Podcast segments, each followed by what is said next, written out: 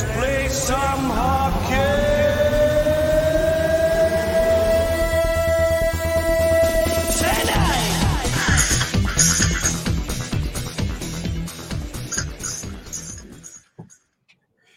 You are watching Gooch Live featuring Paul Rosen.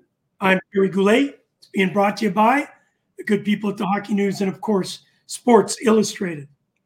and Paramount Sports Management, where hopefully you never know, Gooch could be could be there in the next couple weeks. Anything's possible. You got it.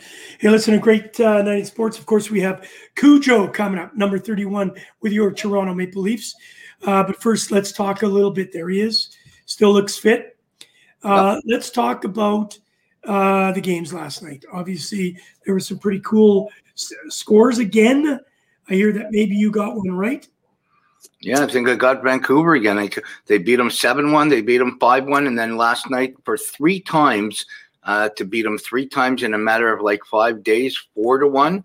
Uh, I think I think Vancouver's on the rise, and I think the Ottawa Senators are falling fast. Well, I'll tell you what. What's really good is that the uh, Maple Leafs won four three. That was a great game. That was was watching it. Uh, our buddies, uh, Detroit Red Wings, took a little bit of a beat up. well. Seven four. Yeah, listen, it, it's Detroit. I think Detroit and Chicago are going to battle uh, for the uh, the basement, but I think they'll be good in a couple years. You know, we don't What have about Pavelski? That kid's on fire. Joe Pavelski's a hell of a player. Yes, he is.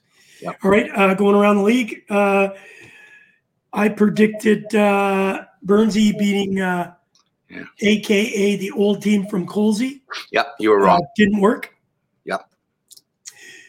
Hey, listen, everybody that's joining us, thank you for coming along. Hi, Robert Wine, David Walter, Carlson, of course, our good buddy Barry Shelley. We're going to see you Sunday with all your boys, Dan Boyve, uh, Curtis Joseph coming up at 4.15. It's going to be a heck of a show with this guy, I'll tell you. We're going to have a lot of fun.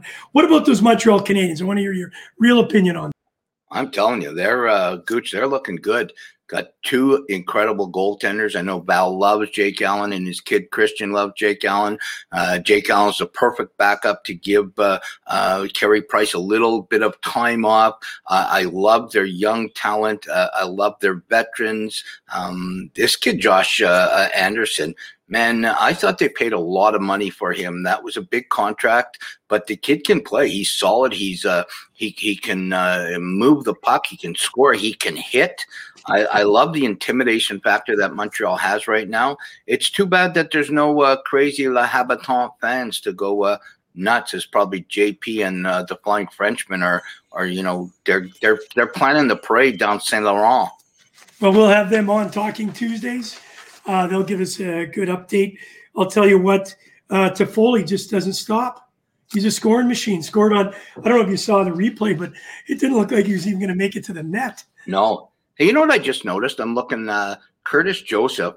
So Gooch, my birthday is April 26th. You're April 30th. Cujo's April 29th. He's right in between. He's wearing my number. Uh, Well, yeah, on his birthday. I don't think that had anything to do with him. That's his how about and he was born in 67. Uh, you know, Montreal Big uh, Expo 67. That's right. Last time the Stanley Cup was awarded to the Toronto Maple Leafs. Hey, listen, the Capitals, 6 3 winners over uh, the Islanders. And that was a strange game. It was 3 nothing for the Islanders. And I thought it was going to be a blowout. Yeah, that, there's a couple of weird things going on. I thought at the beginning Boston was going to be brutal. They just keep winning. Pittsburgh has fallen apart. Oh, Uh, the, the Islanders are not playing great hockey. The the Capitals, despite the fact that uh, you know Ovechkin and the Russian boys decided to uh, do a little bit of Russian private party, uh, they're winning. Uh, it, it, it's kind of crazy right now. hey, mamma mia. Nicholas, how are you, buddy? Fiere. I can't see any of these, so I don't know what you're doing. Uh, he had me on the show yesterday. What a great guy. Thank you for that. Got a lot of compliments. And look at this uh, Gregoire Savoy, all the way from Australia. Tyler Toffoli, my Habs for MVP. Come on, let's not get silly. Tyler, they're not going anywhere without Carey Are they, are they not coming up? Because normally when you put them, I can read them when you put them up, but I can't see any. Oh, there now I see it. Tyler Tyler Toffoli for for my Habs, maybe a Hab MVP, not the league MVP. Hey, listen, we'll get into all the scores now when we get our buddy back up. Uh, there's Nicholas saying, "Go Leafs, go!" Let's go into the Leafs really quickly. They look good. Yeah, you see that uh, that goal from Austin Matthews? He has got an absolute cannon. It's almost like he's got a seeing eye shot, exactly where the goalie. Uh, I'm not a big Toskinen fan, but exactly where T- Toskinen's glove ended, and uh, boom, it was in. Hey, John. Oh, yes, sir. Go Caps, go. We forgot to mention the big guy scored. He almost reminds me of the big bird. I was going to say the big bird. Of course, uh, Chara's not anywhere close to our Larry Robinson. I apologize for that, for even suggesting that. But what a goal. What a goal. Yeah. Yeah, you know, it's nice to see him uh, have a little bit of success at his age. But uh, you know, I wanted to ask you: uh, you watched that Leaf game, the the penalties. I think the refereeing is just horrendous. I'd love to have a, rep or your buddy Paul Stewart on again because uh, We're going to. the, the, the slashing calls that were nothing. They were basically, you know, Kerfoot takes three penalties. I, I thought it that one was awful. It was. Well, that's uh, great that you mentioned that. Uh, our buddy Bobby B is up saying refereeing in last night's Leafs game was horrific, and I will agree with that. I'm not. Uh, I'm not that dedicated. Hey, listen, without referees, you can't have a game. So you got to have somebody in there. Uh, so I think uh, we have to be patient. It, as tough as it is for us, it's tough for them too. yeah, I don't know. I don't think I'll ever be patient with referees, my friend. Hey, Stephen, thank you, buddy. Matthews has a gooch type shot. Oh my God. Okay. Well, Steve's never been on the ice to stop a good shot. So Yeah, that's well, yeah, okay. You got me when I'm 61. Uh, I didn't score 2,000 points without being able to break a pane of balsa wood. I can't do that now. I could not uh, break a, a pane of balsa wood. Hey, listen, we forgot to mention, really important, ladies and gentlemen, boys and girls, in New York, the Rangers came back to beat the Buffalo Sabres in overtime. Four, three, 3 2. three, two, And the winning goal was scored by number, 13. you got it. Okay. Who's number 13? Uh, Alexis Lafreniere. You got it. Got his first, and it was a beauty. Yeah. It was a beauty. Yeah, it's you know what this uh, rookie with with allowing these Europeans to come in and play their first year and well into their twenties. I think the rookie season might be tough for a Lapinier and a Tim Stitzel. Uh, uh, did I say it right, Stitzler? He, uh, Stitchla. Pardon me, Tim. Um, yeah, there's a couple of rookies that are older Russians that uh, they may uh, they, they may break the uh, what the rookie was supposed to be meant to be. yeah. It exactly. is what it is. Your first is. year in the league. Hey, listen, we're really excited. We've got Cujo coming up. We've got Derek Luck. Lucky is going to be with them, and our good friend Wayne Cowley. They come as a threesome. It's going to be the three amigos. Uh, but let's talk about final parts on last night with uh, Nicholas. Mamma mia, I'm on fire. Holding and slashing penalties are very weak this year. Yep. Can't agree with that more. Looks like new standard. Hope not. But what they're allowing, see, I would be okay with that if they're calling everything. But they're allowing defensemen to cross check the daylights out of guys in front of the net. They're not being called, but they're calling the minorest little slash where guys are barely touching somebody. Come on, man. Let them play hockey or call it all. One or the other. Can't, can't agree with you more. Hey, listen to this. Think about this for a second. What a statement. Why does Gooch push all the hard names to pronounce? To you, Rosie, LOL. Well, I got Derek Luck, Lucky, pretty easy. Uh, Curtis Joseph, Cujo, pretty easy. And then my buddy Wayne Cowley, Cowles. I said all the hard names hard first. Yeah, well, definitely were hard. Hey, you know, can I tell my referee joke really quick? Okay. So in 2007, I was the uh, master of ceremonies at the Royal Bank Cup in in uh, um, Prince George, uh, BC, and that's where uh, the uh, uh, Jerome Dupont Dupes. Uh, he was coaching the Aurora Tigers, uh, Jimmy Thompson's Aurora Tigers now, and they won the Royal Bank Cup. It was huge. But I spoke at the banquet, and I had to introduce Bob Nicholson. I had to introduce all the teams and the referees. Didn't want to do it, but I said fine. So I introduced the referees, and then I, I tell this joke, and he got really mad at me. But I said, "Hey, everyone, uh, what's the difference between the referees at the Royal Bank Cup this year and Ray Charles?" Everybody goes, What? I go, Ray Charles knows he's blind. Oh my God, that's awful. Sorry for about that. Hey, Stephen Ellis, I am not worried about Lafreniere. Very similar start to his career of Stamkos and Jack Hughes and Joe Thornton. Good point. Uh, I'm not worried about him too. I think he's going to be just fine. It takes time, especially in that city. It's going to take. Oh, there's, there's no doubt, absolutely. I'm just saying with this rookie of the year thing and uh, a couple of these uh, older guys that uh, that have Riku status uh, could be tough.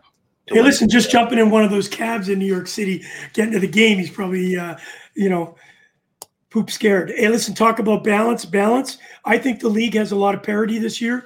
I think we're in good shape. I think it's going to be, as you said, I know we talked to the boys, Cowles and Lucky last time around if they liked the Canadian division. Both of them said they loved it. So it's great to see. Uh, Bobby B is expecting that. Uh, hey, I think anybody that doesn't like the Canadian division doesn't like hockey. All right, I'm going to let you do this one, Stephen Ellis. Oh, not even close. What do you? Thailand, Thailand's no, best national team goalie is Pataropo. Pat, Pat, Come on, Stephen. What the? What are you doing? Why are you doing that, no, Stephen? He can actually say it. Hey, listen. Coming up next is obviously Cujo. Uh, we've got Derek, Derek Luck, Lucky, and of course our good friend Wayne Cowles up with us too. But let's talk about Cooch. Maple wow. Leaf last time he played 2008 09. Uh, in 1999, he won a trophy. Which one? Yes, you said it. The King Clancy, awarded to the NHL player who best exemplifies leadership qualities on and off the ice, and who has made a significant humanitarian contribution to his com- uh, community. And we know he's done that. Yeah. Uh, just as we go along, we've seen his mask. We'll see a picture of it in a few minutes. It's uh, a snarly dog, of course, taken from uh, Stephen King's novel, uh, which is really good. Throughout his career, he played for St. Louis, Edmonton, Toronto, Detroit Red Wings, Phoenix Coyotes, and the Calgary Flames. Where do you like him most? Canada, Salt Lake City. No, I think Toronto. Toronto. Uh, yeah. He was the ultimate Toronto goalie. You know, undra- you, talk about perseverance, right? Undrafted. Um, yeah. You know, Keswick slash Richmond. I think he's born in Keswick and uh, lived in Richmond Hill. But the the type of kid who probably was told, and I'd, I'd, love to ask him this: you you can't make it. You're not good enough. And then what does he do? He he makes it and has a really really good career. Like yeah. he's a hell of a goalie. Well, we'll go to that uh, when we get onto his book. His book was great. I didn't read it personally. I was I learned from Larry King. Don't read a guy's book before you interview him because you want everybody to be surprised, just as you. I thought that was really good advice coming from one of the best ever, uh, who we just uh, rest in peace. All right, so 2020, 2002, you were there, Winter yep. Olympics, Salt Lake City. He also won a silver medal in the 1996 World Championships a silver medal that same year in the World Cup of Hockey, which replaced, as you know, Canada Cup. And in 2007, he won the ultimate trophy, the gold medal Spengler Cup. I wonder how much fun that was. Oh, I'm sure the Spang well, the Spengler Cup is a, is a uh, a tournament that uh, everybody that's been there loves it. You know, it's beautiful. Davos, like, yeah, what's wrong with Davos just, for Christmas? Yeah, exactly. We're going to do that next year. And we're just waiting for all the boys to get in the green room. I see Cowles. I see Lucky. We're just waiting for Mr. Cujo to get in. Then we'll bring them all up. Joseph retired with the most career wins, 454 of any goalie in NHL history who never won a Stanley Cup. Uh, but I'll tell you what, he was a Stanley Cup type of goaltender. Uh, it has been done only by Robert Luongo. Roberto. Hey, Roberto. I'm taking. I'm going to show you. What? Luongo. Yeah, Roberto Luongo, not Robert. I said Robert. Yeah, right. I said Roberto. I know, but I'm just. You know what I'm doing? I'm reading off. I'm reading off uh, Wikipedia. Oh, that, and that's an excellent place to get uh, to get solid information. Wikipedia. No, but I got other solid information. There's a book out. I don't know if you saw it or heard it or read it. Cujo, the untold story of my life on and off the ice. uh, it's going to be great. We'll be able to chat with him about that uh, when he gets up here. All right, couple questions on the Spengler Gold was the best part. You, you know what? Unbelievable. Cujo wasn't the guy in Salt Lake City. No, he wasn't. But we've had these conversations. Hmm. Joseph, you know what? You can't win without a great backup, and he's no backup. Listen, everybody has to give up time. You know that. You know, Gretzky doesn't play as much. All the guys don't play as much. So I'm not worried in- about that. in, in, in yeah, but in Luongo, pardon me, uh, um, oh my God, Bruno? uh, Brodeur, think Brodeur and uh, and um, uh, Joseph. You're talking about the Olympics is different than you know when you're an Olympian and you're on the bench, whether you're playing or you're not playing. As an Olympian and that spirit, it's not like sitting on the bench in the uh, in the Stanley Cup final. Every Olympian that is there wearing that can, and That's why I wore the Canadian shirt. You know, especially Salt Lake, and I want to talk to him about this. Salt Lake was this close to not happening, Gooch. As a as an athlete in the Olympics and the Paralympics, we didn't know where George Bush was pulling the plug uh, up until a couple of months before Salt Lake. Yeah. Hey, listen, we're just waiting for Val, our producer, to get back. Uh, I saw him on the phone. I think uh, he's probably ordering pizza, waiting for the Uber to show up, and then we're bringing the boys up. Uh, your all-time favorite mo- moment with Cujo, outside of obviously him being with you guys in 2002.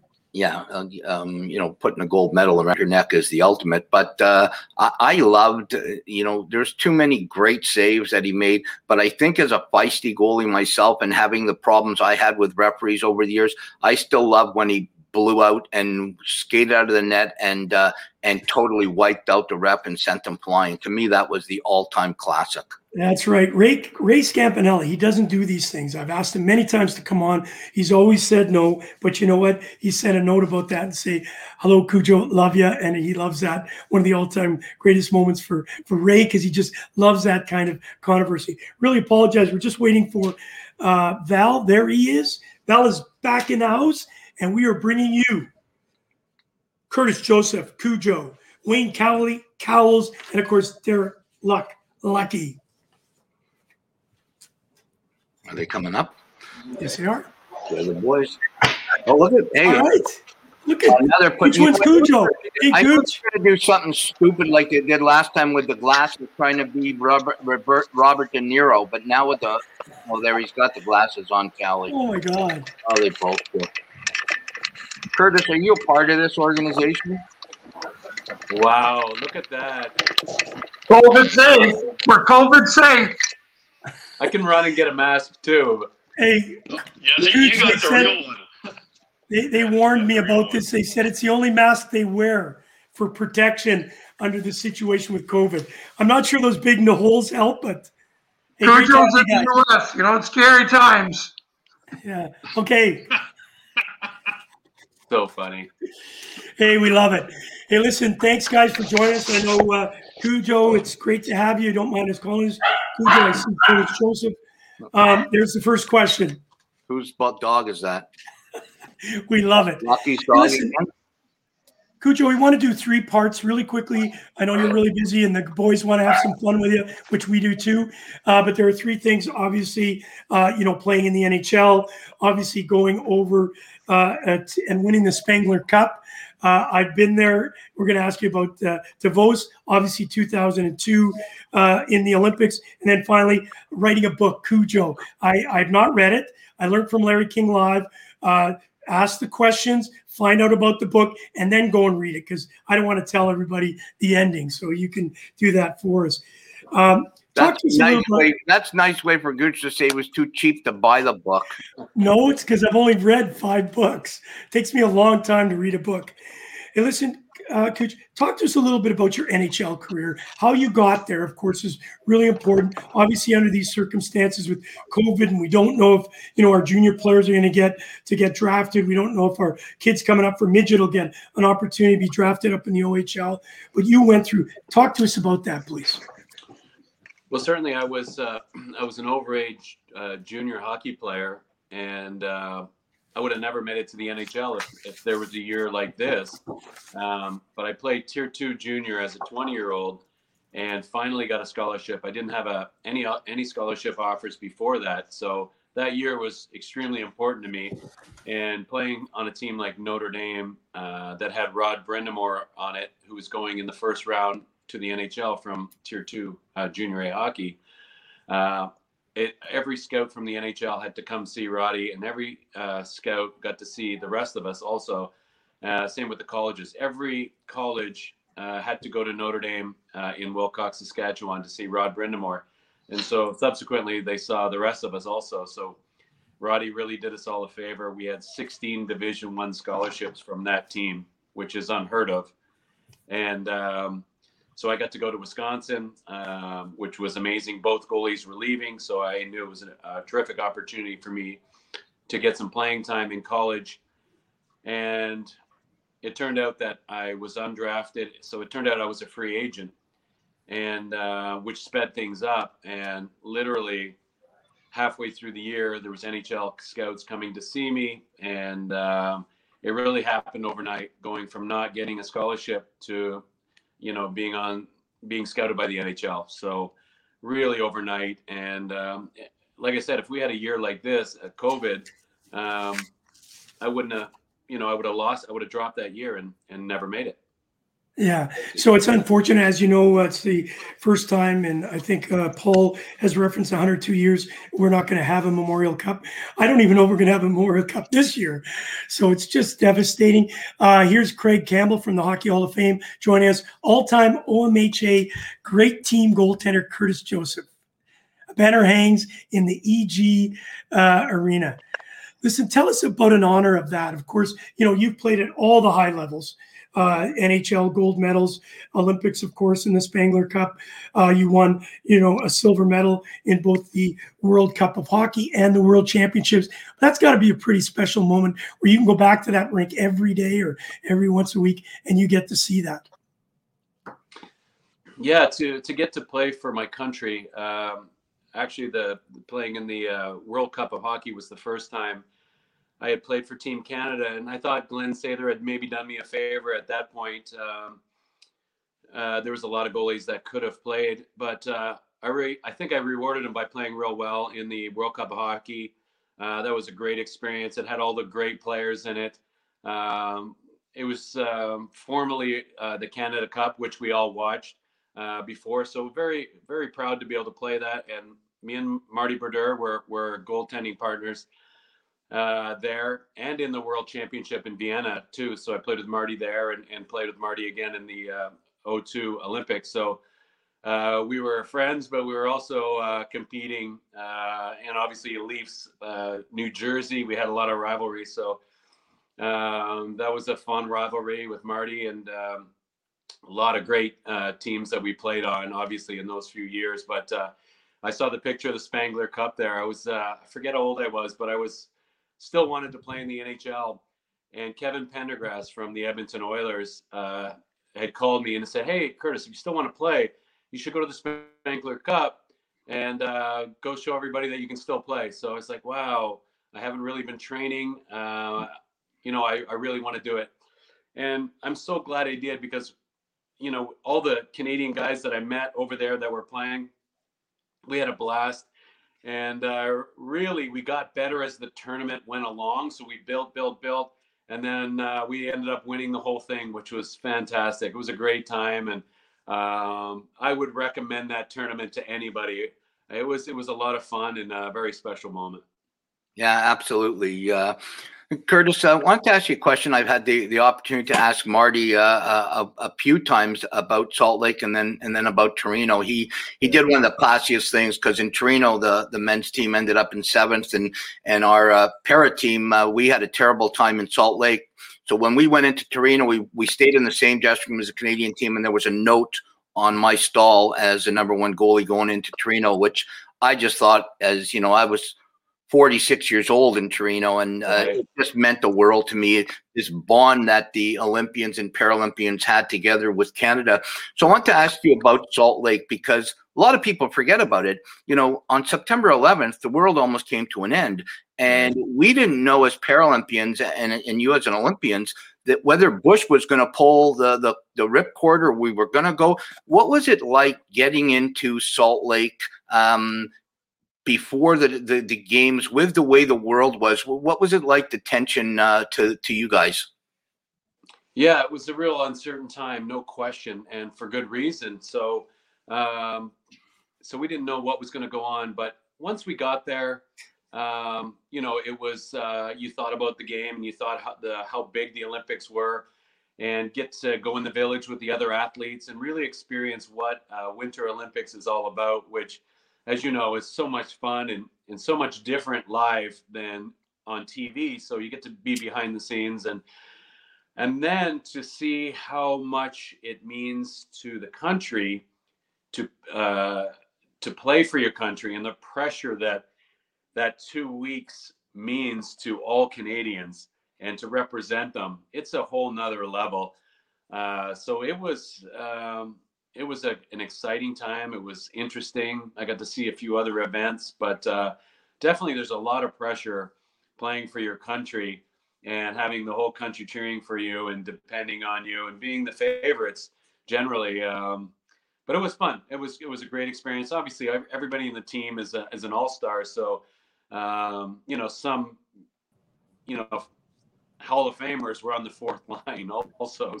So it was Yeah. quite a quite an experience. It was quite an experience. let me ask you one real quick one about uh, people ask me all the time uh, only had a ch- played in three games in salt lake torino and vancouver only won the gold once which you know people say only won once that's nice but when you're playing you want to win all the time so they always ask me where do i keep my gold medal from torino where do you keep the gold from salt lake Uh, it's in the box and it's literally in a cabinet. Uh, I don't have it displayed anywhere, but I know where it is. And, uh, um, you know, every once in a while I'll bring it out, or if I have an appearance that I feel, um, you know, where kids can get to see it and, and, and, and really it's kind of a, it's cool. It's heavy. Um, not many people have a gold medal. So, it's really a cool thing to share with other people. So Yeah. when I'm at home, though, it's it's in a it's in a cabinet uh, in the in the box, the original box. So um, mine's in my sock drawer with my underwear good place for it. Cooch, uh, listen, I apologize. I'm not uh, being disrespectful. I can't believe how many emails and texts I'm having with questions for you. On the right hand Yeah. side, we do have some people making comments, so I really apologize. One great comment or question comes here from Stephen uh, Rosen, Paul's brother. How did you adjust to the resizing of the goalie equipment during your career and also the new style of goaltending? How did, did you learn it? Talk to us a little bit about that. Oh well, first of all, the equipment got lighter and and stiffer uh, every year. So even though I feel like I was losing a step every year, the the weight of the equipment would drop at least a pound or two in the pads alone. And so I felt like I was staying pretty level. It's kind of like the golf equipment and the golf balls. yeah You know, we're we're not hitting it as far as we should be. Uh, we used to when we were 20, but actually we are because the technology and the equipment gets better and better. So I feel like the same with goalie equipment. It got lighter and lighter and lighter. I think my pads in Edmonton were like seven pounds each pad. By the time I was finished at 41, they were probably two pounds each. I mean, that's five pounds each leg just in the goalie pads alone. And when you see players measuring ounces in their skates, um, yeah to, to knock off five pounds in pads in relatively short period of time, three or four years, that's a huge thing. Your recovery, getting up, getting down, getting side to side, uh, recovery at the end of the game is just huge. So the equipment really dictated that the goalies could, you know, could play on their knees, and then the bigger goalies came in. So I saw a huge transition in equipment and the style too. The style got better and better and better. I had to go to goalie school when I was 35, 36 and learn how to play on my Holy knees, Yeah. even though I wasn't the tallest. Um, but it it was the right thing to do. You now a five hole goal, even if it's deflected, is a is a bad goal in my book because it goes through you. And back in the day when I first started, you know, a tip five hole, hey, there's nothing you can do. But now the goalies have so uh, there's no five hole, there's no there's not not a lot of room, and it's very efficient. And the goalie coaches teach it teach it so well. So that has come uh, a huge a huge uh, yeah. distance.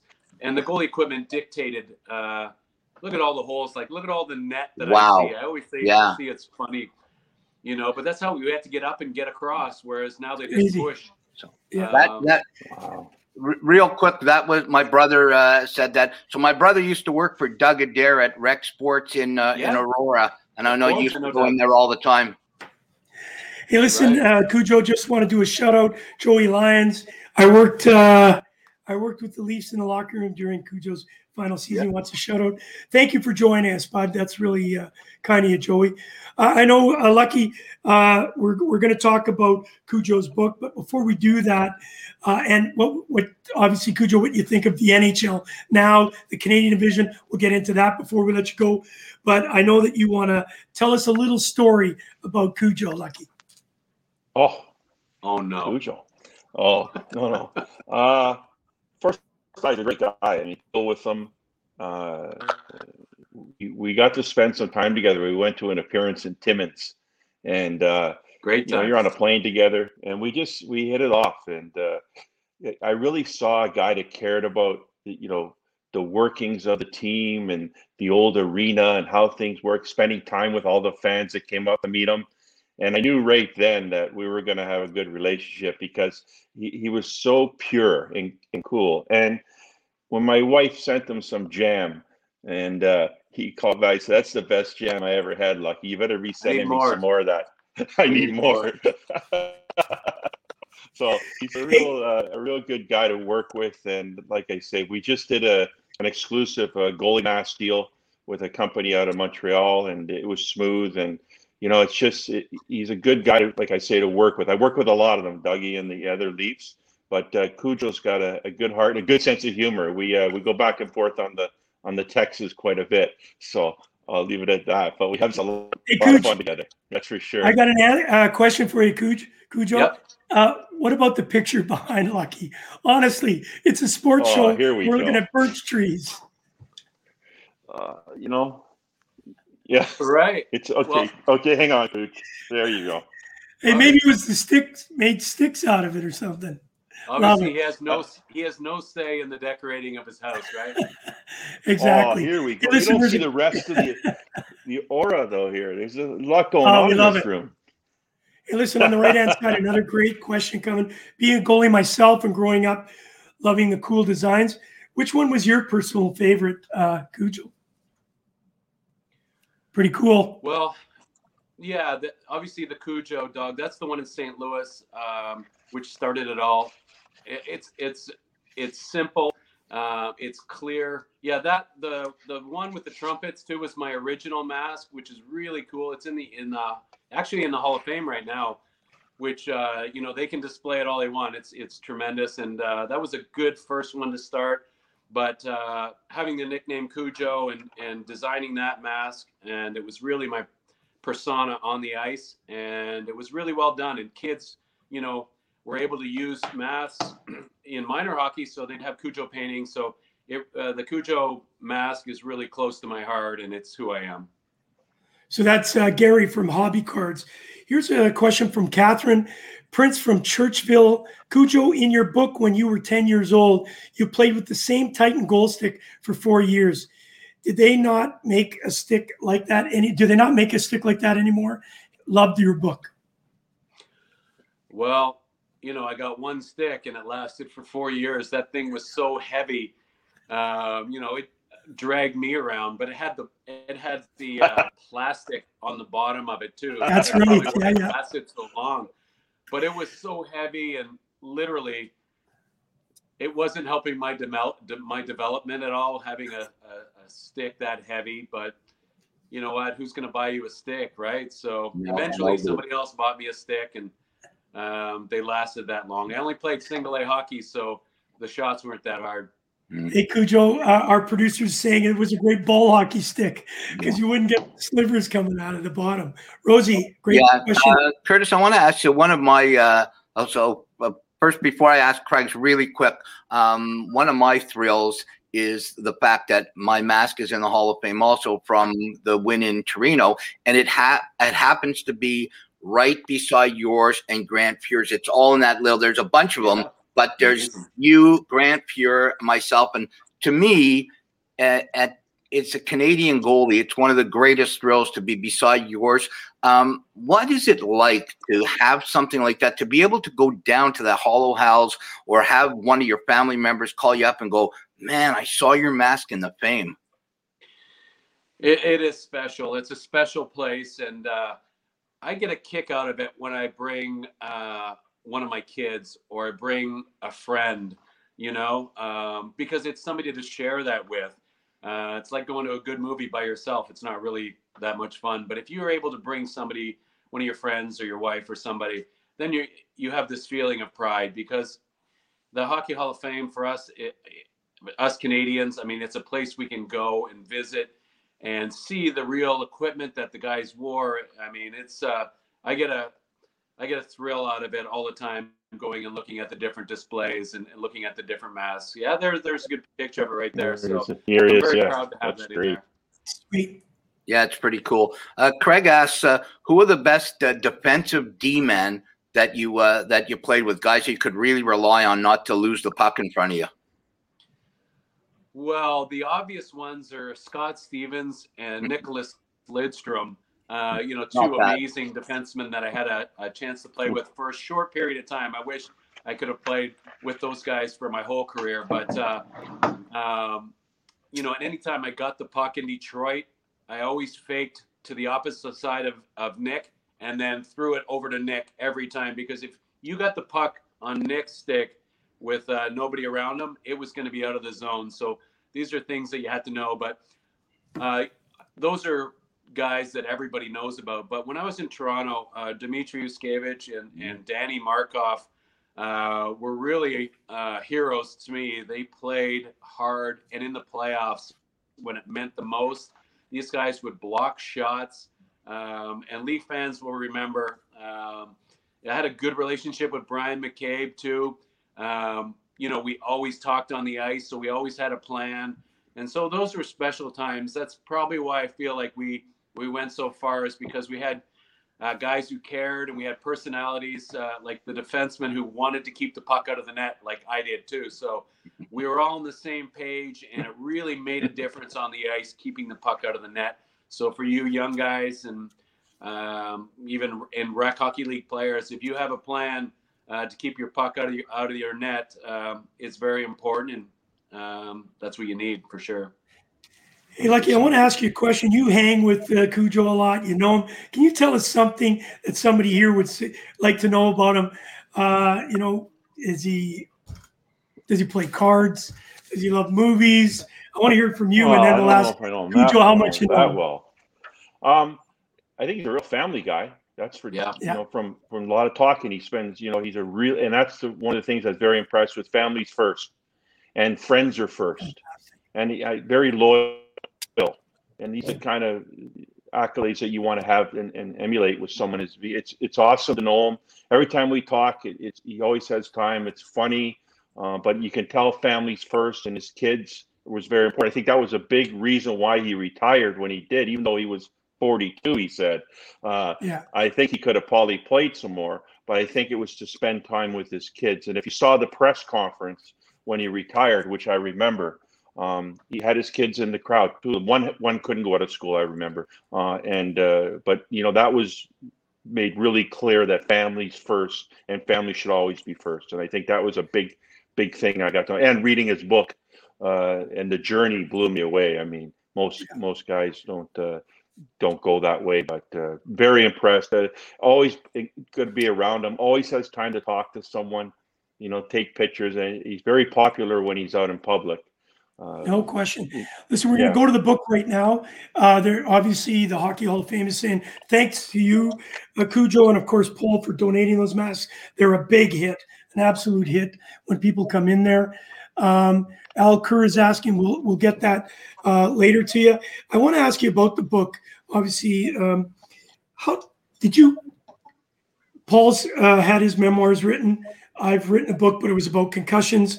It's a big job, and uh, how much fun it, it's it's a lot of fun at the end of it, especially when you see that printed copy. Walk us through that because it's called uh, Cujo: The Untold Story of My Life on and off the ice.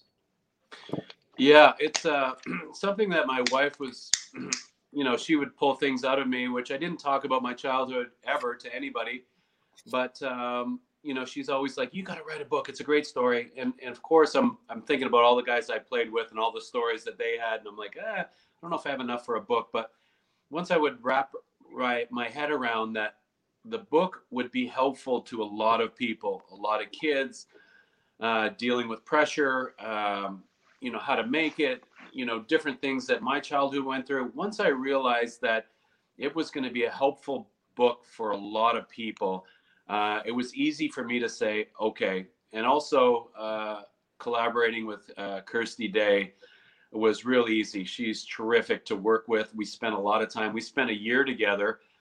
Uh, a lot of times, five hours at a time. We'd say, okay, we're only going to go an hour and a half this uh, this time, and we'd spend five, six hours at a time, uh, and it was great. And she was, she did her research. She would call my friends. She would call anybody, and we'd have stories and we'd read them together and I'd be like, wow, what a great story. This is what I was thinking here. And I'd elaborate on it. And we just, it was a great exercise uh, to do. And I knew the, the bottom line was that it's going to help people and kids who read it. So uh, when you have an attitude like that, it's easy to do. 100%. 100%. Yeah, for sure. Hey, uh, Valor producer, we couldn't do the show without him. He's behind the scenes, but he does. He presses all the right buttons, tries to make us look good. He, sometimes he makes Gooch look good, but he's asking about the outdoor games. What was it like to uh, to play in the outdoor games? Oh, it was always an honor when you got asked to play. Um, you know, I got to play in uh, two Toronto Detroit uh, games. Uh, they were a lot of fun and a lot of hoopla when the, when the Leafs uh, have an outdoor game. Tons of fans come out. Um, I'll remember one specifically, and I mentioned in the book. Uh, Wayne Gretzky had asked me to play for the Oilers because uh, Grant Fuhr couldn't play, had knee knee problems, and uh, Andy Moog couldn't play, and it was going to be in Winnipeg uh, in October. Wayne got to pick the date, so we're not none Beautiful of us were day. freezing. So we got to play in in the in the football stadium and uh, so my kids, the backstory to this is that uh, my kids asked me, Dad, who owned you in the NHL? And I'd be like, ah, oh, nobody owned me. And meanwhile, I'm thinking of, you know, guys who scored on me in certain situations, the guys who had my number, maybe Steve Larmer when early in my career, or Steve Thomas when he was in the island. You know, these guys could really score. Or Marian Hossa was another another one. But anyway, they go, okay, Dad, Nobody, right? so they get on the computer and they check and they go, Teemu Selanne. Oh my gosh, I think he's got 35 goals on you. Like, oh, the memories, the memories all come flooding back. They all come flooding back. Nightmares. Anyway, at the end of the game, Teemu's got like five points, and I'm I'm closing the game. Somebody trips Timo in the other end. He gets a penalty shot with no time remaining. Here he comes down to win the game. Sure enough, he snipes uh, snipes on me to win the game. The Winnipeg fans are happy. Everybody's happy. I'm retired, but I'm not happy. Like you as an athlete, you want to. Doesn't matter whether you're retired or not. So I get in the room and I sit down on the bench, and my phone is beside me. And Billy Ranford's over here, and my phone starts to buzz on the bench. Zzz, zzz, zzz. I'm like, I pick it up and look at it. It's my middle boy Tristan, and I read the text. It goes, "Still owns you, Dad." I was, was I was at that game. I, I was at right. that game. It was a it was wild. What killed me about that game was the weather was beautiful. Oh, it was. A, was. I was actually I was actually yeah. at that so game too. It, it was, How was great, was game. that? Did you go five hole on you there? Look, the puck went five hole. How cool was oh, that, Cujo? Because it was a great, yeah. It was in that that outdoor stadium was just perfect. It was perfect weather. Uh, what a yeah. moment. You know, Gretzky back on the ice. It was great to watch. Yeah. I was going to say to you, Curtis, thank God you didn't go to the first Edmonton one because I was at the Yes. first outdoor game. It Montreal? was 35 below. And I could tell you, I some passed, I think Paul, I went with Cough, and he passed me a beer. And the time he gave you, I looked at it, the thing was frozen. I go, Yeah, yeah. dude, like what? It was so cold. It was so cold. Yeah, and there's Amazing. uh, there's Down to Winnipeg. It's amazing they Hey, didn't cancel the rest of them. After Yeah. The first Yeah. That's right. On the Yeah, right hand side, there's a couple more really bad. questions uh, before we let you go. I know that Paul and Lucky, you guys want one more question with him. So, but I just want to get to the people here on the right hand side. Uh, we know goalies can be very unique and very suspicious. Did you have one post pregame? Is there a ritual that you could tell us? Yeah, I always, I never wanted to. I know goalies are quirky and a little different, and, and players try to stay away from them and not bother them. But I always, I always wanted to be uh, accessible to my teammates if they wanted to ask about the other goalie or, you know, different plays. And so the before the game, I was, I was fine. I could talk to anybody and everybody. And uh, but I, you know, if things were working, you're playing well. You did the same routines. You stretched in the same corner of the dressing room. You you did all the you taped your stick the same way. Everything was at the same time. So I had routines, no question. And my thing was, I never wanted to be that quirky guy that you couldn't talk to on game day because I felt like I had a lot of information to to be able to help, Yeah. especially on the other goalie down the other end. So my thing was when I stepped onto that ice, when I, my foot touched that ice, that's when I turned the switch to my persona was Cu- Cujo and be a warrior out there. So that was my thing. So I can tell kids, you know, you can be a great teammate and and and have fun and enjoy the game. And the moment your foot touches that ice, you're in the zone. You're a different, Yeah. you're a different guy. You're a tiger. Hey, listen, one more question before you guys get at Cujo. This is a great question. Um, obviously, they're trying to learn the game. Curtis, what was your attitude and mindset with the other goalie partners? We've heard stories from other goalies being, you know, kind of quirky and that sort of stuff with it. I've heard that you aren't. Of course, I've I've hung around you a couple times in some of the celebrity games. You're always there for everybody. Uh, did you let them? Did you help them in any way, especially somebody that's coming up? Did you take time out for them because they all looked up for you? So being a goalie is very interesting because your goalie partner really is your competition also. So you have to be friends with him, but yet you want to play. So it's an interesting tightrope and a dynamic.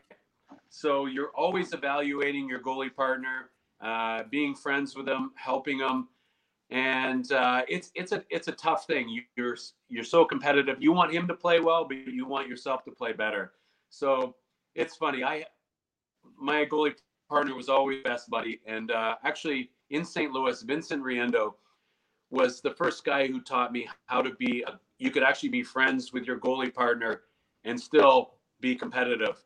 Um, he really taught me that. He, uh, I remember being in St. Louis and he had the number one job and I was going to get it. And I really wanted it. And he'd call me in the afternoon and goes, Hey, Curtis, uh, Marie Jose has, uh, has got something to do. Can you pick me up? And I'd always be like, Man, I'm trying to take this guy's job and he wants me to come pick him up. So, uh, young, being young, you know, your, your maturity level isn't quite there. And I would go and pick him up, up, and he really would talk to me about other things in hockey. And he really taught me how to be a friend and a goalie partner. And uh, I'm so glad I had him to start with because he really taught me the right way and, and how to do it. And so I was always there for advice. And I, I'll tell you another story, actually, up in uh, in uh, Calgary, and Kiprusoff was uh, my partner, and I was older than him, and he was he was the guy. He was the guy who was going to lead us to the cup. So, um, you know, I went to him and I said, "Hey, Kipper," and he was a little standoffish at first, and he thought, you know, we're competing for the job. We are competing, but um, you know, he's a lot younger than me. I'm not going to be able to play 60 games a year. And so anyway, I went to him and I said, "Hey, if you I have a Rolodex of shooters uh, in my in my head, and I played against these guys a lot. If there's any time you want to know about a player where they're going to shoot or anything, I had a photographic memory of a lot of players, and uh, especially guys. We're playing uh, Colorado, especially a guy like Joe Sakic because I've seen him a million times. And he goes, yeah, because some goalies they're quirky and they don't want to know where guys shoot because it's going to get in their head. But he goes, yeah, yeah, uh, you know, tell me about Joe Sakic. And I said, listen, if Joe Sakic gets it, it's going to take him a split second to get it away, and he's going to go low blocker. That's his favorite spot. And so, literally, first minute into the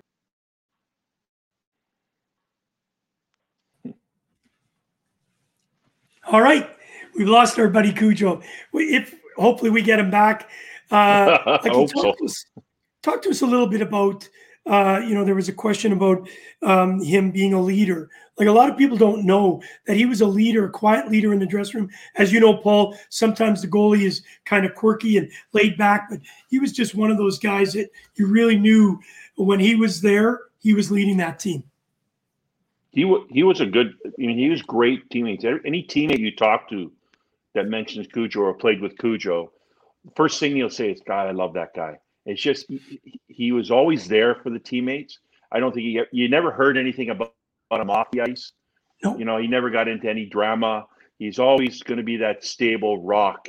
And then when he played, but I, he's so right when it, his foot hit that ice, competitive. Oh my lord! Even in a charity games, you know, like when you scored on him, you think he'd want to kill Yeah. you. Yeah, yeah. So he was always that guy. Guy where other goalies I met, I can remember the first time I met a, a, pretty famous Hall of Fame goalie, and they said, "Oh, Lucky's in the back there, getting ready. Told you to come back." I go back, and he's standing against his locker naked, and uh, he's talking about the deal he's we're doing, and he won't turn around. So he, he turns around, and then it was just like blah blah blah blah blah. He's going off about this teammate and that teammate. I'm going, oh my lord! But that wasn't Cujo.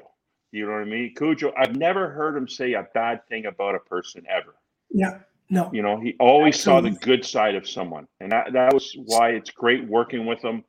Yeah. Um, like I say, that trip to Timmins, we had a blast, and we went up to the Timmins Rock, and we did some stuff with the junior team up there, and spent the day. And you know, what do you want to eat? Oh, Subway's good enough for me. So it was never, you know, he just was, you know, meat and potatoes, really easy to get along with. But he's lived quite the life too.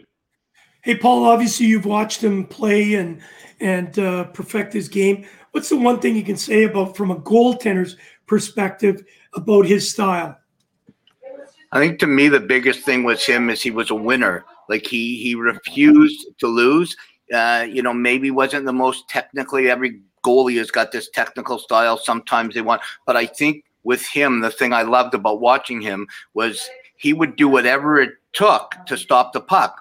Whether he had to stand up, whether he had to dive, whether he, had, he handled the puck really well. A lot of people might forget that. You know, in an era where not a lot of goalies were real good puck handlers, he'd come out of the net. Um, but I, I think more than anything, uh, defensemen loved him because of that refuse to lose attitude. Yeah. Lucky, uh, as we let you go, obviously we've lost uh, Cujo. I know we'll get him back someday and we can ask him a couple more questions. But, Absolutely. uh, you read the book, of course. Talk to Yep. us a little bit. And Paul, you know, you've done your memoirs. So, and of course, I know how difficult it's to write it. How easy was it to read? I had a couple, I was just reading a text saying uh, from Robert, our good friend, of course, Robert Wine, who you know struggles to read. He can't read a book, so we're going to make sure it gets on Kobo. How easy was it to read? Well, I tell you what, I did the I did your approach. I didn't read it before I met him. Like I've known him, I see him at events and that, but really start working with him, I didn't want to read it first. So I wanted to meet him, hang out with him, get to know him. And then I couldn't wait to read it. So I remember as soon as that Timmins trip was over, I sprinted it down and I got a copy of it and I read it all in one night. I couldn't put it down. And I'm texting him as I'm reading it. Oh my God, are you kidding me? Really? What was it like? And then there's some childhood things that I had, and there he is coming back, that were similar to my childhood. So there's some things that you know everybody has, and I think the honesty of the book was what really impressed me. He went in areas that he was obviously wouldn't be comfortable in, but is comfortable in talking about because it does it, it will help someone that's going through a similar path know that no matter what you have going on, you can make it. If you put yourself and set yourself up for success, you can make it. Yeah. And that's Great proven point. right there by reading it. Great point. Looks like Cujo's uh, above the 407. Moving around. So we're having a little bit of Wi-Fi. Hey, thanks for coming back, Co- Cooch. I know it's Oh. difficult with Wi-Fi sometimes. It's Yeah. just great to have you on our show. If we lose you, it's okay, bud. We really appreciate the time that we've had from you, and I just want to see if we can get uh, one more thought of you. Um, Sure. As you as you continue on doing great things here in Toronto, I wanted to ask you, what are your thoughts on the NHL? Obviously, the Canadian division. Everybody's going to want to know that, and of course, what do you think of the Toronto Maple Leafs right at this moment? I'm gonna put my, my hat- here we go. I, I love the Can- I love the, the North Division. I think uh, I think the NHL they were thinking safety first, but they knocked it out of the park. They really did with the, the Northern Division. And, and being a Canadian, who doesn't want to see all the Canadian teams compete against each other and see who the best team in Canada really is? So what? I, uh, kudos to the NHL. They did a great job, and um, the Leafs. Uh, they were my uh, they were my prediction to to to win the division this year, and they're headed that way. They've gotten off to a tremendous start, which is key in a short season. And you see Freddie Andersen rounding into form now, which is going to be great. He's going to backstop uh, the team to be able to play offense. And so I really like this team. They're they're hitting on all cylinders right now. Uh, I love the addition um, of Joe Thornton. Uh, I know he's out right now, but that guy is a warrior. He's a leader. I played against him a lot. He's a great passer. He just plays the game the right way. Tremendous influence for those young guys, even though he's hurt right now, and that's what they needed. Hey, uh, Cujo, we see uh, obviously the the third string goaltender for the Leafs. Uh, I just want to, I know Paul wants to get in here and ask a question about goaltending. I want to ask you obviously, the Leafs are riding with Andersen. Uh, we now know that Campbell's hurt out for a couple weeks. How much pressure is it on Andersen to know he may be going, as you know, Andersen, or uh, sorry, uh, uh, third string goalie who we don't know who you are? How much pressure is it on Andersen? And now, of course, Michael Hutchinson. It's got to be because they're they're on a run, and it Yeah. certainly looks good. Right. Well, there's two ways to look at it, and it depends on your personality as a goaltender. So it may be right now that uh, Freddie's going to play a lot of games. And if you're a goaltender who knows that even if you have a bad game, you're probably going to be in there back again because uh, you're, the number two guy is hurt and he was playing really well. So it takes a little bit of pressure maybe off of uh, Freddie. And to play in Toronto with a little bit less pressure is very important. Uh, it generally uh, makes you play better when you don't have as much pressure. So watch for. It's no no coincidence to see that Freddie's on a bit of a roll, and I think uh, you know it's unfortunate, but uh, you know Freddie knows he's going to be in there most nights, even if he plays bad. Hey, could you look like you're still in shape? Could you be an emergency goalie? I could play one great game. That's it. Oh, that's, that's all they need. Done for the year. That's it. I'll That's all we- I don't Oh. be, but wearing Yeah. this for five minutes, for five minutes wearing this, and I'm already dizzy. So I don't know how you can play with this. Hey, uh, Lucky you were dizzy before you put the thing on. Rosie, You're right. I was. Curtis, my uh, my last question or last comment to you, uh, and I really appreciate you coming on the show uh, Oh, uh, as, as a fellow goaltender. Uh, I love the way you handle the puck. I love your uh, your your uh, strength and and perseverance in the net. You know, it took a lot to put one by you, and you got pissed when uh, when when went by you. But in my career, I played ten years for uh, for the Parrot team. I had a reputation with the referees around the world. They did not like me. I did not like them. I know you didn't have many run-ins with referees, but you had the one famous one. Talk to us about that, and then thanks so much for doing this. Yeah, um, you know, I had some uh, other run-ins with Mick McGeough before, and uh, McGeough. I, I would Remember? to- Oh, yeah. I always like to chat with the referees, and our job was to see everything that happened, right? And so if I saw that the referee was missing things, I would mention it to him, and uh, maybe didn't like that. Well, you know, sometimes you can. They're human too. Sometimes you, if you point out enough guys who got away with penalties against your team, they'll call one in the other way, and then you get a power play, you score, you win the game. So. I always talked to the referees and wanted to know an explanation why a blatant call wasn't called. Or anyway, they probably thought I was a pain in the butt, but I wanted to win also.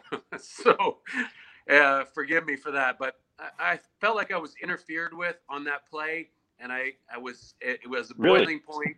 I wasn't playing well in that game either. That was probably a factor. But at the end of the day, and I always talk about this, we ended up winning the series. And sometimes, well, as a goalie, you're in a leader leadership position, as you know. And when the goalie loses his mind, and I wasn't, you know, I didn't like to single out certain people, but sometimes your teammates stand up and take Mhm. attention and go, Absolutely. "Oh boy, we got to be better. We got to be a little bit better." And I feel like we did that, and we ended up winning the series.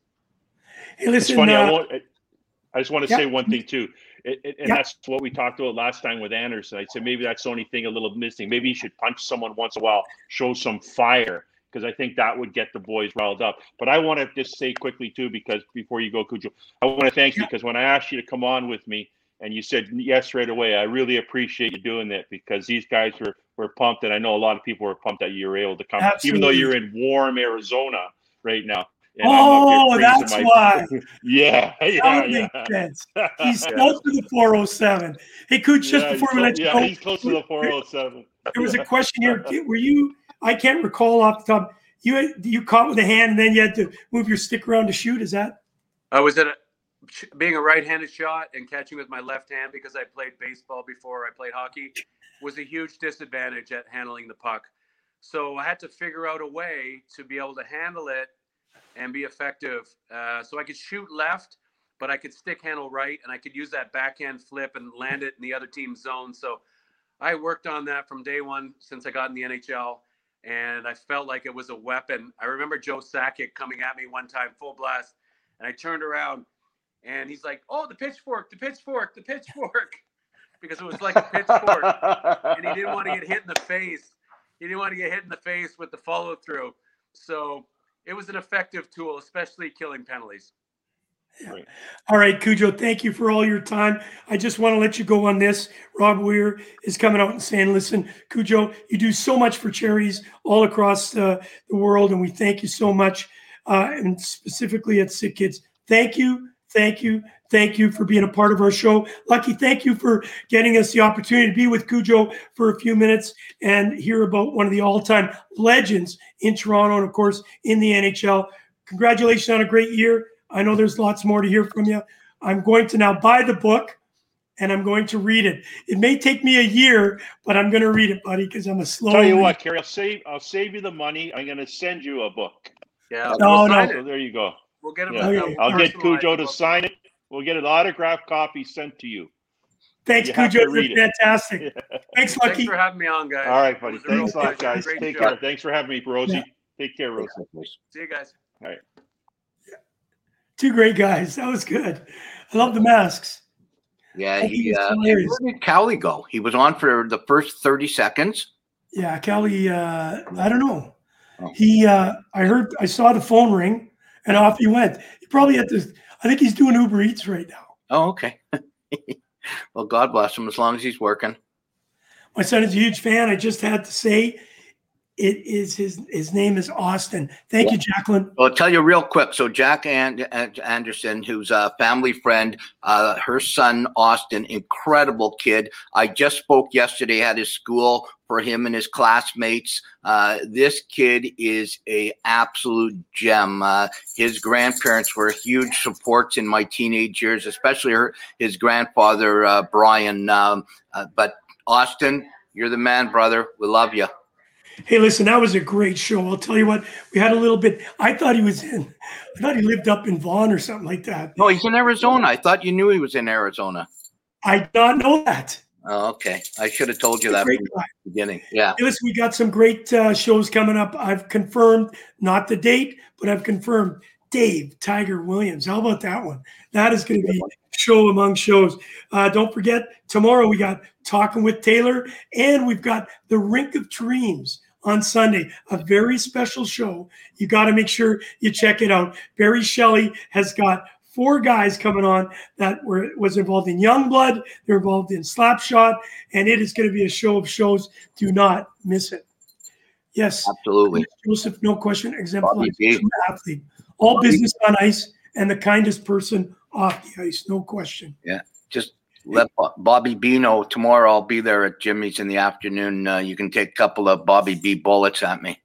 Want to do a big, huge shout out to you, Kevin Hune. Uh, thank you for being a part of our show. Robert Weir, thank you, bud. Hey, another great show. Absolutely, Tommy. You know why? because you got great fans like you to come on and ask the questions, those hard questions we want to know about what does he eat before a game? We forgot to ask him that. And I did want to get him. I know we lost him for a few seconds. I did want to ask him who was the toughest shooter? You know, we talked about Steve Larmer. Uh, I think I heard Steve Thomas. I think there, is there a. He said Joe Sakic, and uh, you know, and then his kid obviously said Selanne uh, beat him 35 times. Maybe we'll uh, be fortunate enough to get him back on again. You know, maybe one of these days we can get an all-time goalie great show with uh, Eddie Belfour back and Cujo, and maybe I can get Marty Brodeur on. That would be, that would be cool. Are we going to go flip to our scores? Yeah, we're going to do that really quickly. Hey, we had our buddy, uh, as Val says, he was King City. I knew he was north, just Yeah. didn't know where. I think he had a Him and- and uh, and uh, um, Wendell, they were King City boys. Uh, he used to go in. My brother used to work at uh, Doug Adair's uh, Rec Sports in Aurora. I used to go in there all the time. My brother told me. All right, Val, get up here. Let's get through these games. There's only one tonight. That's it. I want to say this right off the bat. Yeah. What is wrong with the Ottawa Senators? Well, Take, you know what? take a number. They uh i think it's their inexperience that you know we uh they'll, they're going to be a good team in a few years but let's not get crazy. You know they got a young team great coaching and they'll be there eventually but vancouver started to put it together with three wins in uh in in vancouver uh, in a matter of five days against the team. And you know toronto tomorrow night if they beat edmonton they'll have won four games in six days in alberta. Never happened before Listen, I promise you, Anthony, all the way from my favorite part of the world. I've never been Tasmania. We are going to organize an all-time goalie show. That's going to be fantastic because you know what I'm lining up? Paul Stewart's helping me. We may be getting Kerry Fraser. We're going to do an all referee. That is going to be an amazing show. They may not uh, like me at the end of the show. Yeah, Bobby's asking, do you remember the shooting demo we did with Big Brothers Canada? I do. I do. I do. Rick Vibe was there. from Holland Landing, if I recall. Okay, here we go. Rosie, your brother's already coming on. He's ahead of us. I just wanted to go. What is going on in Pittsburgh? Now, Yeah, that's we know that one. Rutherford's gone. Uh, the next general manager, a lot of names were thrown around. I heard Mike Futa. I'm going to get Foots on the show really quickly before he gets that job and we don't get him back on the show. Um, what's going on, guys? Are are the Pittsburgh Penguins done? I don't No. think it's done. I think they're just in a little bit of trouble, and I think it's they're the reverse of Boston. We all thought Boston was on the downslide. Boston's actually been playing great. Tuukka Rask is on fire. I, I think they uh, they look good, and Pittsburgh looks bad, but it's still a long. There's you know Montreal's only played six games. They got 50 games left. Like let's let's let's pump the brakes a little. Okay. Hey, listen, of course, uh, last night, Alexei uh, Lafreniere scores his first one, overtime, 3 2 against the Sabres. It was beauty. Did I pick that game right? No, we never picked that game last night. Oh, then I picked it right. We'll all get the bonus point then. Give us the stats. Give us the stats, Val. You, you know what? It was a good night overall. Uh, Paul wins the night at four and zero, plus one bonus for the right score. Uh, I went three and one, uh, no bonus. And Kerry, you went uh, two and two, bottom of the pack. Hey, with the night before, with the, hold on, the night before I was three and zero, so I'm seven and zero right now. I'm gonna quit right now. I'm done. No question. Seven and oh. zero. coming back. I'm coming back. Listen, I want to say this. I'm really annoyed at Tim Hortons. I told you that story yesterday. I They filled charge up you for your coffee today. I forgot. No, but I forgot who I picked, so I don't even know if I won anything. you don't show anything. Oh, really? Please tell. Send me a copy of what I picked. I think my wife beat me in in the Tim Hortons contest. All right, listen. One game tonight. Let's talk about it. The Chicago Blackhawks, who are playing way better than those Detroit Red Wings. Sorry, Val. Uh, up against the Columbus Blue Jackets. And when will Torts shut up? Like Never. seriously, he's still trying to defend himself because he knows he's in the wrong. If you're not in the wrong, you don't say anything. Shut up. And I think it's uh, uh, He's never gonna shut. Waz agent has basically said, I'm sick and tired of listening to it. I think it's Pat Brisson. Let it go. It's over. So I think the only the only class the, I think the only class in the situation is Dubois, who said nothing negative whatsoever. I think thing is never going to uh is never going to say anything. What does that say? I am making a call. Sid's going to be traded. Not a chance. No way. Forget it, Bobby. Sid's not going anywhere. I Sorry, so, so is, is sorry about that. Is Torts actually still on this uh, road trip of uh, Dubois? Yes, he's saying Oh, he's he, what he said yesterday was uh, anybody that uh, that's talking like they know me, they don't know me, so they don't know what I'm thinking or what I'm saying. So Johnny, know you. like, shut up already. You know what? I know you. Let it go. Famous words. Let it go. It's Let, not let- let this one go, and we're going to wrap it up right now. Yeah. Bobby B. Bobby B. I am going to go on record with Bobby B. I think that's the right call. No. I say Sid the Sid. Let's stop calling him Sid the Kid. I heard that last night. I said it, it- he's a little over the kid part on on the show last night. You know what? I think he's going to be traded. I think the new general manager comes in. They're going to get a bucket full for a rebuild. You'd be crazy not to. But Sid goes before Gino? Yeah. First of Really? They're not going to get a bucket full for him, to be honest with you, in my opinion. And I don't think Mario Lemieux, as long as he has any type of ownership in Pittsburgh, they're not. He's not going anywhere. Sid is going to be one of these few guys who's playing his entire career in Pittsburgh. He ain't going anywhere. And if he does, man, I don't know. That's a sad day for Pittsburgh. I think I think there's a good story and and, and an intelligent move. I think Mario Lemieux's smart enough to know he's got good value. If that team still falters and it doesn't look like it's got a future, give Sid an opportunity to go win a couple more Stanley Cups before it's over.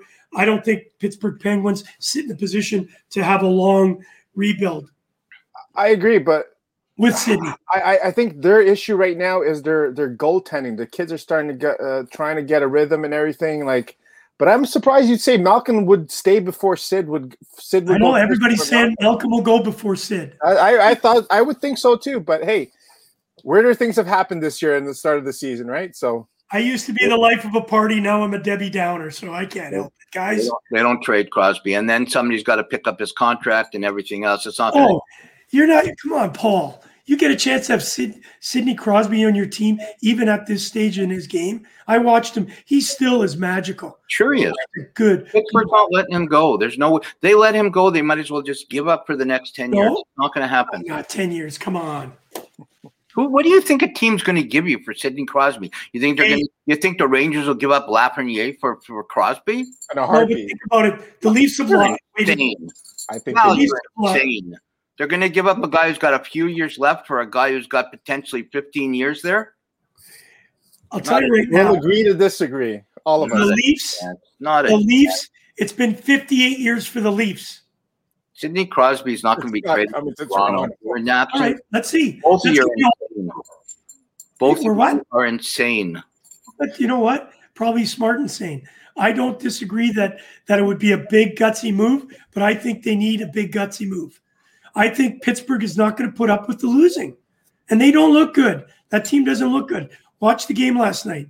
Yeah. their biggest asset is Sidney Crosby. And if you want to, if you if you're going to go into a rebuild, Paul, yeah. But why they- would you why would you rebuild with Sidney Crosby? Lemieux already, Lemieux already said they're not rebuilding. They made, I think, they made a bad play on their goaltending right now. They, Murray was not the guy to let go, although he's not looking phenomenal in Ottawa. They're maybe they go and pick up a goalie, but they're not trading Crosby. He'll go to Montreal, sadly. I love it. All right, let's get off the Sidney kick. Uh, let's get into tonight's game. We didn't hear scores. I'm looking at Anthony's all the way from Tasmania, 6 4 Hawks. Holy macalarchy. Yeah. Hawks, 4 3 from Steven.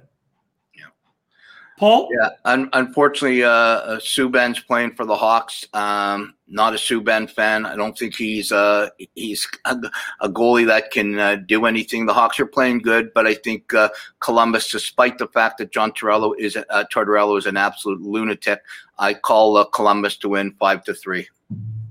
I'm going to go with your brother. I like it, Steve. I think there's an upset. They have been in every they played well, considering where they are. I think they're going to sneak out a win, and it's going to be a five, four, three win for your Chicago Blackhawks. Don't forget, for the Jets, my mom's favorite team, Surely, surely. I mean, I, I got burned the last time with the Hawks, showing them some love. So I think today I'll just uh, go with the Jackets 4 2 and watch the Hawks win, actually. Lankinen gets to start tonight. Let's see if that works out. Lankinen? All right, Who? La- La- Lankinen. Lankinen. No, he's not. Subban's playing. Oh, it's your brother. You guys have brotherly fight. All right, guys, you've been watching Gooch Live featuring Paul Rosen, that man there with a Canada t shirt on. Our fantastic producer. I knew you were going to pull up that that little video of Cujo running in, S- uh, Kapanen, uh, Mick McGeough. yeah, Ray Scapinello. He said, Gooch, can you bring it up? And Paul, you brought it up. Thank you for that. All right, guys, have a great night. Only one game tonight. I guess I'll get some sleep, uh, get my voice back. I am ready for tomorrow. It's going to be Gooch 1 and 0 because you didn't pick the Hawks, did you, Rosie? No, I got Columbus, but I'll be eight and zero if I get that one, which will be insane. Al, who'd you pick? I I, uh, I went with the Jackets. Okay, Am I good. supposed to You know you keeping score? Who's winning? The Yeah, Jackets. yeah, we, we'll make it up. All right, kids. Good night. Good I said Night, you everyone. be pen forever. Let's play some hockey.